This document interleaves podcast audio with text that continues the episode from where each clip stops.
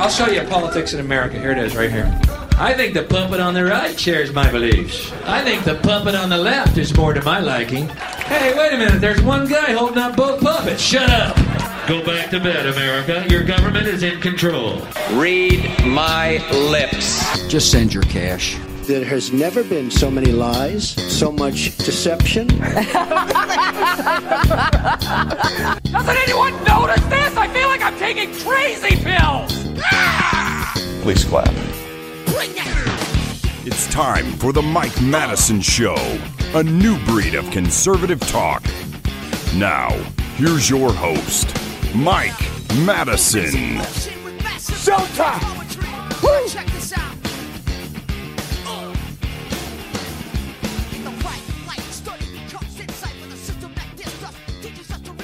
All right, good morning. Welcome to the Mike Madison Show here at 1039 WYAB. It is the day after Independence Day, after July 4th. Did we all have fun? Yeah, it's it's a day. It's cookouts, it's fireworks, it's mattress sales. That's 2023 America. We we are actually celebrating the day and time in our nation's founding when there were Americans ready to stand up against the theft by the empire. Not so much anymore. we we are a nation founded by rugged men of principle. And somehow we have found ourselves, and I guess this is just the arc of history, no matter where you are. We found ourselves turned into a nation of seemingly immature, whining people, zero action, waiting on a savior. Sad, but it's true. So people get together, they shoot fireworks. All fun. I mean, the family stuff is great. Getting together with friends. You got to love a Tuesday holiday, too. Most people found a way to take Monday off, maybe even some on Friday. It's a nice little summer break. But this is what we do. We celebrate these things while the government takes half of our income. This is to celebrate a day. Celebrate day July 4th, which honors the real men who stood up to a 1.5 to 3% tax. which is really kind of interesting when you stop and think about it. Men today and women will risk basically nothing. Nothing to take back their freedoms. I, I'm not trying to be the turd in the punch bowl on Independence Day. It's a fun holiday, as I say. Who doesn't want a Tuesday off? The rest of this week is going to just sail by. But, but when you stop and think about it, you know, just in the last few years, how many people? Because I'm going to read you a little of something about the founding fathers that I found very fairly interesting. It was uh, tweeted out by a libertarian, talking a little bit about who the founding fathers were, and you juxtapose that with now of how many Americans, how many Americans out there got the experimental COVID jabs just so they didn't have to have the hassle of their family? Or how many took shots and wore masks just so people wouldn't think badly of them? We have a time now where people cannot even stand up to their own doctors who they are paying for fear of being labeled something like anti vax. And, and we live in this time where will anybody ever raise their heads? Because they maybe they just have even a mid level job that they are scared could be affected by this. Now, I will say, in today's day and age, and I don't know, I'm sure this is probably something that goes on all the time, but in today's day and age, most people will not rise up because they know nobody has their back. And and I can feel this too. I can I can sympathize with people. Many of us would really like to stand up more than we could, but we know the system will crush us. It will trample us under their heel, and we'll look around and our friends will just go on living their lives. I, I think about this a lot with Julian Assange. Now, I'm not close to Julian Assange. I've never met the man, incredibly sympathetic to it. I'll never vote for anybody who persecuted, prosecuted, or failed to pardon Julian Assange, but it must be really maddening to think of all the people that really do care about him, and many of them are trying very hard, including his wife, to do what they can against the system. But the vast majority of Americans, you're just not going to get a lot of people behind you, so you've got to be willing to just go down with the ship. Or, or go down by yourself while the ship sets sail without you, I guess is even a better way to put it. But what's what's interesting about that is we will, in order to just maybe have them leave us alone a little bit, we will accept just about anything these days. But I wanted to read this a little bit about the founding fathers because I found it pretty fascinating when you juxtapose it to today. So, uh, have you ever wondered what happened to the 56 men who signed the Declaration of Independence? Five signers were captured by the British as traitors and tortured before they died. Twelve had their homes ransacked and burned. Two lost their sons in the Revolutionary Army. Another had two sons captured. Nine of the 56 fought and died from wounds or hardships of the Revolutionary War. They signed and they pledged their lives, their fortunes, and their sacred honor. honor. What kind of men were they? 24 were lawyers and jurists, 11 were merchants, Nine were farmers and large plantation owners, men of means, well educated, but they signed the Declaration of Independence knowing full well that the penalty would be death if they were captured. Carter Braxton of Virginia, a wealthy planter and trader, saw his ships swept from the seas by the British Navy. He sold his home and properties to pay his debts and died in rags. Thomas McKean was so hounded by the British that he was forced to move his family almost constantly. He served in the Congress without pay, and his family was kept in hiding. His possessions were taken from him, and poverty was his reward. And this goes on through many of the people, many of them who we've never even heard of. But you stop and think about the sacrifice of these people, and then we look at where we are today. It's it's really, I, I, I don't know. I'm not rising above this argument. I'm just kind of look. I'm just looking at the landscape of the United States because I, I am somebody who says we we are horribly abused people.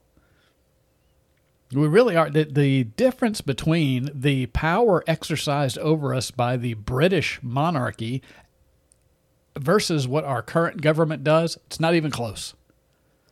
Not even close. Uh, I wanted to read this too because unfortunately, this is a, the typical conservative today. this is Victor David Hans, Davis Hanson. He, he writes some good things. He, he does. I, a lot of things he would write that I would agree with, but I just I ran across this piece and I I really was I don't know I found it sad. He wrote this uh, in American Greatness. Here, here's a little bit of Victor. And again, this is a leader of the conservative movement here in the United States. And I will say, there's certainly, you know, the Libertarian Party, but people who are libertarians, we feel very patriotic because we're very based around what the founders envisioned for the country, not what goes for patriotism today.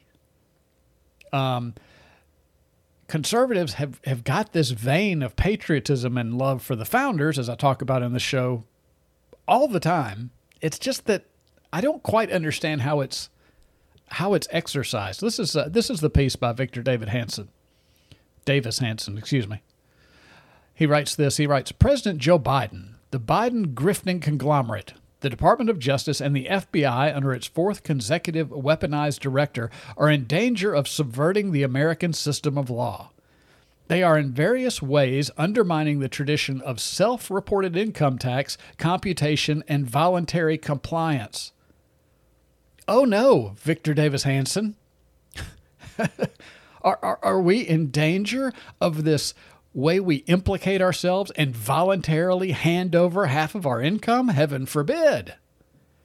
He goes on to say this. He says, Our tax institutions, of course, are based on the real deterrence of a disinterested, uncompromised Internal Revenue Service. Without it, the income revenues of the United States are existentially threatened. What? He, he's worried that the Bidens are somehow, and this, I guess, is, uh, a, well, it is. I read the rest of the piece. I'm not going to read the whole thing. It's alluding to you know, Hunter Biden didn't pay hundreds of thousands of dollars in taxes. Is that fair when they will lock you up for doing the same thing? Of course not. But I, I am reading this from a conservative thinking. Is this, he is saying, I'm going to read this again. Our tax institutions, of course, are based on the real deterrence of a disinterested, uncompromised Internal Revenue Service. Have we ever had that? ever? He goes on to say, without it, the income revenues of the United States are existentially threatened. He goes on to say, so far, any negative reputation of the IRS has rested with the natural complaints that it is too jealous and hounding out American taxpayers in all walks of life. Or citizens often object that the IRS must enforce a tax code that is innately unfair. But until now, has the IRS itself ever been under a shadow of such corruption? well, Victor Davis Hanson, if you're like me, the entire system is completely corrupt and 100% amoral and unconstitutional. What what is this? What what is this? Taking the sheen off the IRS is the concern of a conservative thought leader now. I'm going to continue just a little bit more with this piece. He says, in other words, Millions of Americans might shrug. Quote, if Joe Biden, President of the United States, and his criminally, minded son can get away with avoiding millions of dollars in taxes, then should not I, a nobody, at least have the right to avoid hundreds of dollars in taxes? we should have what the Biden corruption shouldn't be the litmus test of whether or not you should be on the hook for funding this monstrosity of a government. It shouldn't take the Bidens. It should be innate to a free people to think, you know, when I wake up in the morning and go produce something, I should be able to keep that. If you start a small garden in your backyard and you grow tomatoes and you pick a tomato, don't you expect to keep that tomato? Do you believe that you should cut it in half, mail off half of it to the federal government or the, all of the taxing authorities, which in combination take a half of your income? Do you believe that you're you're morally morally responsible to provide half of that to anybody? Of course not. But we've just been this this this idea, this this helplessness. I'm not done. He goes on to say so the Bidens, along with Attorney General Merrick Garland and the FBI, are treading on dangerous ground and imperiling a hallowed American tradition, one vital to the very governance and operation of the United States. The current President of the United States, despite his monotonous calls for the well off to, quote, pay their fair share, unquote, has likely deliberately connived to avoid taxes on sizable amounts of unreported taxable foreign income. In this case, uh, in the case of his son, likely is an unneeded adverb. By Hunter Biden's recent own admissions and corroborating evidence, he seems not only to have schemed to hide millions of dollars in foreign shakedown profiteering, but to have set up all sorts of paywalls, firewalls, and phony loans to ensure auditors would take years to unravel his illegal schemes. This is a conservative thought leader now. Now, just the, the, the tenor of this, that he's very worried that this, that Americans might be reticent to voluntarily just hand over giant chunks of their income. He, he, he's worried that, that that might be affected by the Biden's criminal behavior. This is I'm I'm bringing this to you on a day after our founding fathers. We celebrate our founding fathers who rebelled against a 3% tax, a complete insurrection, and freedom is the only option. Compared to today, the so-called leaders of the patriotic movement, I would imagine if you asked Victor Davis Hanson if he's a patriot, he would say, "Of course." This is what it is now. And of course, I'm going to bring this up as well. Uh, this is not new. Hunter Biden is just so badly corrupt, meaning he's not good at hiding it. He puts images all over social media and texts and emails. But how do you think Congress critters, I saw this statistic the other day, have not been able to independently verify it, but I got to tell you, it feels kind of right. How do you think Congress critters earn or their net worth grows at about an average of $1.6 million per year? every year they serve. This is on a hundred and what is it, 165, 180 thousand dollar a year salary. This is 535 guy, guys and gals in our Congress, not to mention presidents and vice presidents of all stripes, of all parties. Have you seen their net worths just balloon during that? Of course, they're not as stupid as Hunter Biden. But but the money laundering that goes on in Washington D.C., be it uh, parachuting out into a cushy job after passing some legislation, or whether it's millions of dollars into your reelection campaign so that you can continue to fleece the American taxpayer. It doesn't matter. It's all it's all bribery and corruption in Washington D.C. It shouldn't take the Biden crime family uh, to alert you to this, but I, I was just struck by this story, quite obviously. Where this is this is the leader of the right, a leader of the right, Victor Davis Hanson.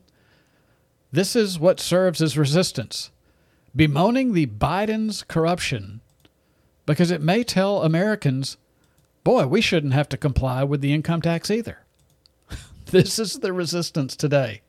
Sorry, I don't mean to be the turd in the punch bowl after having a great day yesterday, but just in, if we can just be a little, a little reflective uh, on what the day started out as, you know, it's one of those how it started, how it's going. That's how it's going. I'll be right back. I was born a shotgun in my hands, behind the gun.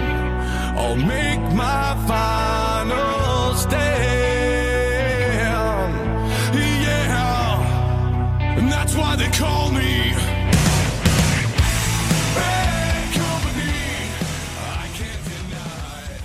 Am still at this point after doing these two hours per week, still struggling really to find exactly what my format is. I, when I had the luxury of doing 10 hours a week, I could do dedicated segments. I could kind of parse my week together. I'm still struggling with the style, but I do have several headlines from the last week. There's been some big news out the last week that I wanted to take a look at, but by far and away, my favorite story, my favorite story of the past few days uh, was this one. Did you hear this one? Cocaine found at the White House. let's, let's re- read a little bit of the story here. Uh, we can file this if I do have segments there. This one would be How's that drug war working out for you? The New York Post reported this substance found in White House West Wing tests positive for cocaine. The unknown item found in the West Wing that forced a brief evacuation of the White House Sunday night and drew a hazmat team to the executive mansion initially tested positive for cocaine, according to officials in a dispatch call made that evening. Quote, we have a yellow bar stating cocaine hydrochloride, uh, hydrochloride, a DC firefighter stated in a radio communication at 8.49 p.m. on Sunday. Bag it up and take it out, the firefighter told the hazmat team. That was a good time at the firehouse that night. Uh, the initial dispatch call stated that the white powdery substance was found in the residence's library on the ground floor of the building. However, officials familiar with the incident told the Post the purported cocaine was found in a holding area in the West Wing that is accessible to both White House staff and guests. DC Fire and EMS did not immediately respond to a request to clarify the discrepancy. Now, of course, this is where we go here with it. Uh, President Biden, 80, was at Camp David at the time of the incidents, as was his son Hunter. who has admitted to a past crack cocaine addiction. The 53 year old was part of the family's party that returned to Washington from the presidential retreat for July 4th activities later in the day. So, so of course, uh, where everybody's mind jumps uh, is immediately, and conservatives will have some fun with this. They will cast their bony fingers of indignation at the Biden crime family, and it's deserved. It's absolutely deserved. Has a little little humor to it, but give me a break. I would hazard a guess that cocaine has been a mainstay of the White House, of Congress, every major bank, every brokerage house, every government agency for decades. See, the drug laws are just for us little people. And what I imagine happened here is that some some left-wing hysteric, you know how they're very f- afraid of everything? they're afraid of speech, they're afraid of silence, strangely enough. That's also violence to them. I've told you, if you do have to get into an altercation with these people, just a good mispronouncing or clapping. Remember, they're very, uh, very easily skittish. They want the jazz hands. If you clap or mispronoun, you can send them into a tizzy. So I would imagine some left wing hysteric saw white powder and immediately thought, someone's trying to kill us. Uh, but the, the little people that support the drug war, while the people at the top ignore these little people rules and they make bank from the drug trade. The intelligence agencies, hell, they fund their programs and the bank launder the money for them. Now we we know exactly what's yeah, look at anything from the 1980s, 1990s with the big banks and stockbrokers. It's it's hookers and blow, baby. Because prostitution laws and drug laws are for the little poor people. You're the ones that do time for that, not the big banks, not the politicians, not any of them. There's there's a reason that uh, most of the little people out here are drug tested for their jobs. Don't think we have any drug testing rules for Congress critters, do we? None that I'm aware of. But this was just it was one of my favorite stories just because it's a it's a it's just another it's just another one. The the the failed war on drug hits just keep on coming.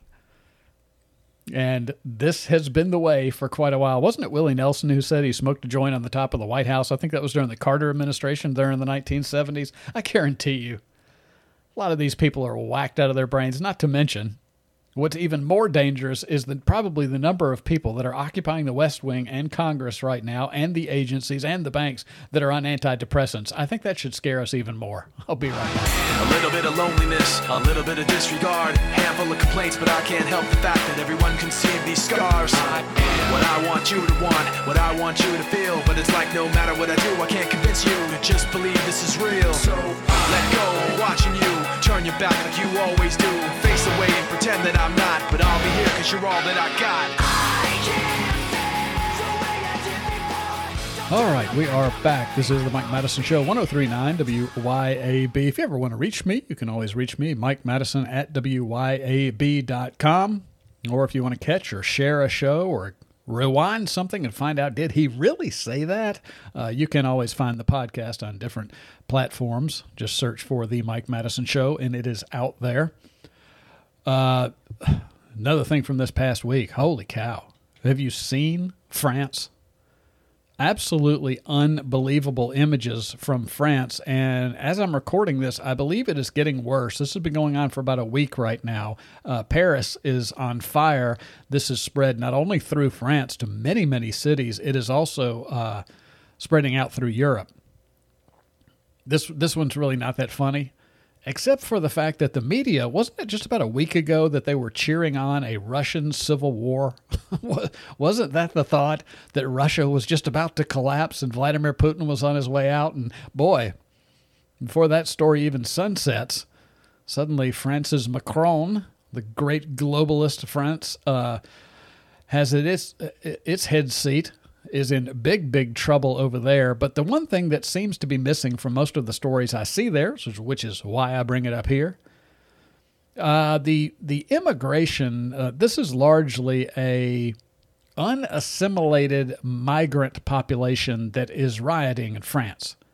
I will tell you, great deal of sympathy for the police over there right now. Look, when I first see police interacting with the crowd and the crowd's getting unruly in some of these countries, when I see them kind of going after the government, I, I got to tell you, I immediately go for the people that are protesting because we've all got such good reasons to do it. In this case, no.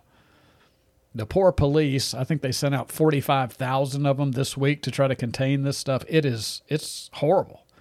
Uh, police are getting a little sick of it over there, and they are cracking down hard. We'll see if they can get a handle on this. But uh, the they set new migration rules into Europe back in the 1970s. This was the beginning of kind of globalism, and uh, you know they brought about the EU. Uh, to, to kind of erase the nation state. Europe's such an interesting place. If you've ever been there, the culture is so wildly different just from country to country. You can take a train uh, just a few hours away and you're somewhere where people speak different languages, they dress different, they have different cultures. It was really a very fascinating place. They're trying to homogenize it. They're trying to homogenize the whole world. They want just one big blob of all mixed up people with no no national identity whatsoever. It would be a really terrible planet to live on if they ever accomplish this goal. They started that, but when did the real migration start of these uh, primarily Middle Eastern people and, and uh, Northern African people? When did this happen? Does anybody remember? So while everybody is jumping on the fact that these immigrants are right now destroying France, of course, it's not all of them. Some some good people there too, but boy, a lot of bad ones apparently. And it's true that this is this is kind of an immigrant uh, uprising. What nobody is talking about is the fact that it was the United States and some of their Western allies that went in and destroyed Middle Eastern and Northern African countries and sent these people fleeing for their lives in the first place. If you had no uh, none of these Middle Eastern wars, nothing in Libya, nothing in Somalia, nothing in uh, Syria, nothing in Iraq and Afghanistan, if we hadn't destroyed these countries in the first place, uh, France would be at peace right now, as would the rest of Europe. And I find it so fascinating that European countries are even talking to us at this point. Of course, the leaders of these countries, many of them, particularly with the EU, these globalists that have taken over European countries, are lockstep along with the globalists that have taken over the United States. And so the governments, I kind of understand they talk about it, but I can't believe that the people in Europe are not looking at their leaders and going, please untether us from this United States. Stop them from wrecking all of these countries south of us and flooding us with immigrants. The things that have happened to Greece, to Italy, now to France. And these riots are spreading. This is, once again, a consequence of the failed war on terror and the endless empire building wars in the Middle East and Northern Africa. Right now, France is paying the price for it. People are saying, many people on social media are saying, if you think this is only going to happen in France, it's coming here. I don't know. Feels like uh, always a distinct possibility, but it just terrible images coming from France. I've never been to France. I want to go to France. Not today. Not today, I don't. But I have wanted to at least go a couple other the big headlines. Uh, the end of affirmative action. But w- what was most interesting to me, I don't really have a lot of insight to that. Uh, affirmative action should be stopped. But can we now do the elites? We, there's several new things, you know. Uh, they're they're overturning things that might benefit some of the little people. Now, I'm not saying it's right, but uh, you know, affirmative action is benefited at least some of you know some of us normies out there if it's black or hispanic or whatever. I, again i don't agree with it but the beneficiaries of it but but when it comes to the elites you know they just they just seem to keep on trucking right? They they always do well. So i'm just saying let's i, I agree with ending affirmative action. Now let's end the rule of the elites at the same time. But this was just amazing. You may have already seen this but this was uh, the liberal take this is so sad. I don't know how many times I've sat behind this microphone and said I didn't I don't understand how particularly just because I can identify with men how black men can find themselves part of the the liberalism or the the Democratic Party. Because it just feels like, you know, this is a party that tells you you can't tie your shoes in the morning. You can't feed yourself breakfast. You can't get a job. You can't get a driver's license. I just would be feel so emasculated by any group of people patting me on the head and telling me they were going to take care of me because I can't do the most basic things. Well, that that is further uh, further illustrated by this this thing, this tweet put out by Erica Marsh now, I, I don't know. Maybe I, I don't want to be. You know, I'll tell you something. I, I I do look at Twitter. I guess it's really the only. I don't do Instagram. I don't do Facebook. I don't do uh, most things, but I do look at Twitter. I didn't used to, but I, I, I do find it interesting. It's kind of my window into the world. Um, Twitter has got this new fact check thing on it that really seems pretty good it's very interesting. People will put out videos. Uh, there was one with a bunch of Batmen jumping out of the back of a of a van a day or so ago, and the person who posted it said, "Here are vigilantes somewhere in Europe. They're going out to help the police fight against the immigrant thing." And there was something under it says, "No, this was a this is a video from a couple of years ago. This is not France. This was a fraternity stunt." There, there's very interesting fact checking. So I do not know if this person is real or not, but the sentiment I believe is really something that the left uh, does employ. This tweet comes from someone named Erica Marsh, where she says, quote, Today's Supreme Court decision is a direct attack on black people. No black person will be able to succeed in a merit based system, which is exactly why affirmative action based programs were needed. Today's decision is a travesty. You know, as I read that, that has got to be. I don't know. This world is so messed up. How do you, how do you know any? But uh, that that has got to be a troll account. That that has got to be a fake. It is so on its nose. But even if it is, and I'm going to couch my bets as I read this out loud, I think I'm getting played. But it is true that that is how the left looks at minorities. You really have to look no further than the voter ID thing. I mean, and I'm not breaking any new ground here. I, I'm I scratch my head. I ask any liberal that wants to talk to me about this, and I have liberal friends. I've talked about it.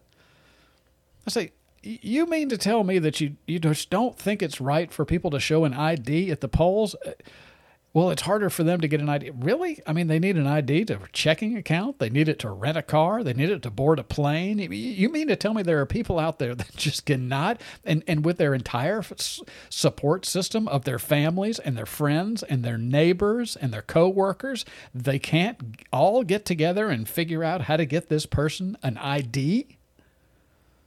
And so this really is a, a, a mental state of the left I, I think I've been tricked by this tweet. So you don't have to, don't email me. If it's real, it's incredibly sad, and the point is well made. If it's fake, uh, I, I think I sniffed it out, but it, it nonetheless, it does feel like this is the situation with all of the pearl clutching about uh, about uh, affirmative action. It's quite obvious that people just think there's no way. I mean, minorities there's no way they get their test scores up to compete to get into college. There's just there's no way they get their grades up to compete to get into college. I mean, this is this is all I this is what I hear. Maybe I'm wrong. One other uh, one other headline here. I got time to yeah. One other headline here: Businesses can refuse service to LGBTQ customers, and this was about the website developer. And I, I got to say, I still find it odd. I found it the same odd way back when the uh, the cake maker, where we ran into this too. How is it possible in the United States that you can be forced to do business with anybody at any time for any reason? To me, this seems like one of the most very basic of freedoms that people should have. It, it it's uh, it's unbelievable, and and it's couched in this idea and and it's been hidden behind these non-discrimination laws. How many five foot eight centers are there for uh, college or professional basketball teams? I'm going to go out on a limb and say none. Maybe at some of the small schools JUCOs, you know, maybe where they can barely field a team. But I would say for any successful basketball program anywhere, they discriminate against five foot, eight inch centers. And I would imagine probably for forwards too, and most guards. They discriminate against people who don't have much athletic skill, don't they? By, by the virtue of uh, some kind of a tryout? Um, do you think a bank would discriminate against somebody who doesn't understand math or cannot speak? Um, discrimination is everywhere all the time for a variety of reasons. And a lot of times it just makes sense. For any organization to be successful, they pick out the people they think will make them most successful. Now, that doesn't mean that somebody who's five foot eight or five foot nine, if they are discriminated against joining a basketball team, there are a million other things that they can do and be very successful at. So many of us, just within our own head, think to ourselves, that not might not be the path for me. They're not going to hire me as a center for the New York Knicks at five foot eight. I need to make alternative plans. I need to develop some other skill set because that one is probably a dead end. But it is just so odd to me that in the United States of America, we have this push to force people to interact when now it would be one thing if Entergy, which has a monopoly on our power generation for the state of Mississippi, at least most of it where I've been, if they started to discriminate because they have been hired or essentially granted a monopoly by the government, they cannot discriminate. They cannot say, I don't like your radio show, Mike, not going to give you an electricity because I have nowhere else to go. But if a pizza place does not want to serve me because they don't like me, they don't like the way I look, they don't like my radio show, that should be completely within their right because there are 50 other pizza shops that I can choose from. And if all 50 discriminate against me because of my radio show or the way that I look, I might need to do some self introspection on exactly what makes me so gosh darn repulsive. But this just seems like I, am always surprised that these things, I guess they get through a, a court, an appellate court, and then go to the Supreme Court. This seems like one of the easiest ones ever. You can't force me to interact with somebody in the United States, particularly to provide them with my labor, if I just don't feel like it at the time. Can I can't businesses just close their doors some afternoon, take a siesta? Or just close for the holidays? Aren't they refusing service to an entire community by taking a week off or anything else? I mean, this this is just the, one of the the most basic freedoms I would think we would have here in the United States, which is you can do business or not do business with anybody you want to. I'll be right back.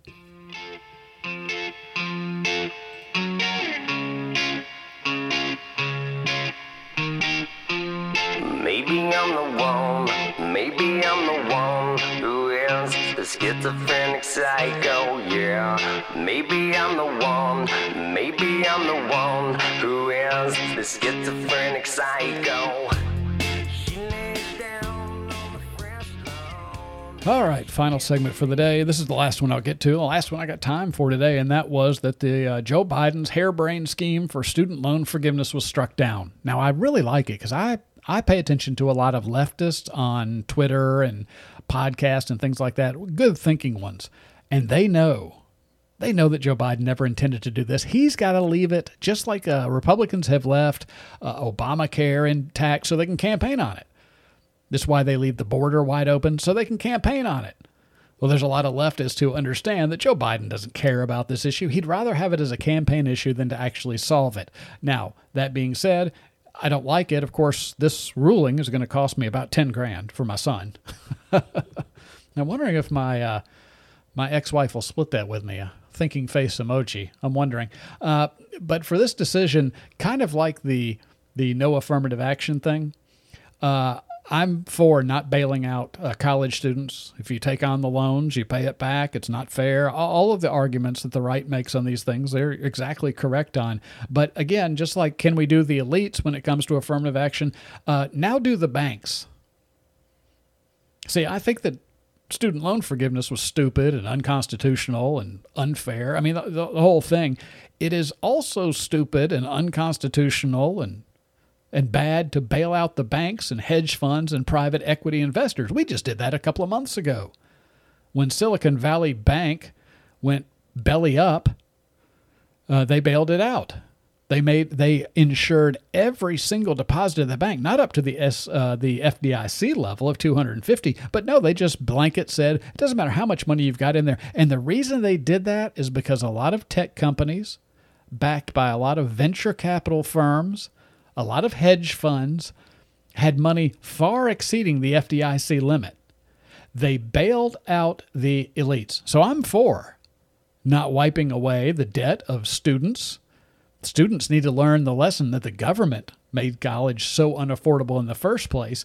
But if we are going to do that, if we are going to cr- cross out this uh, student loan thing, can we do it for the banks too?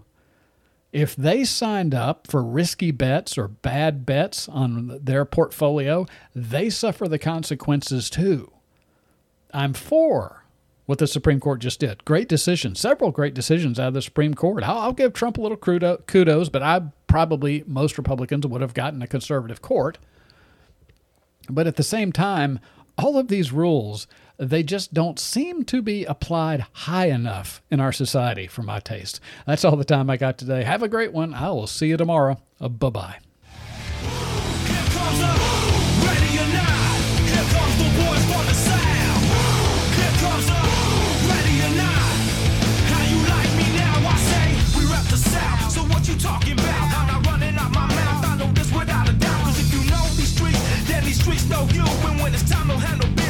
know what to do.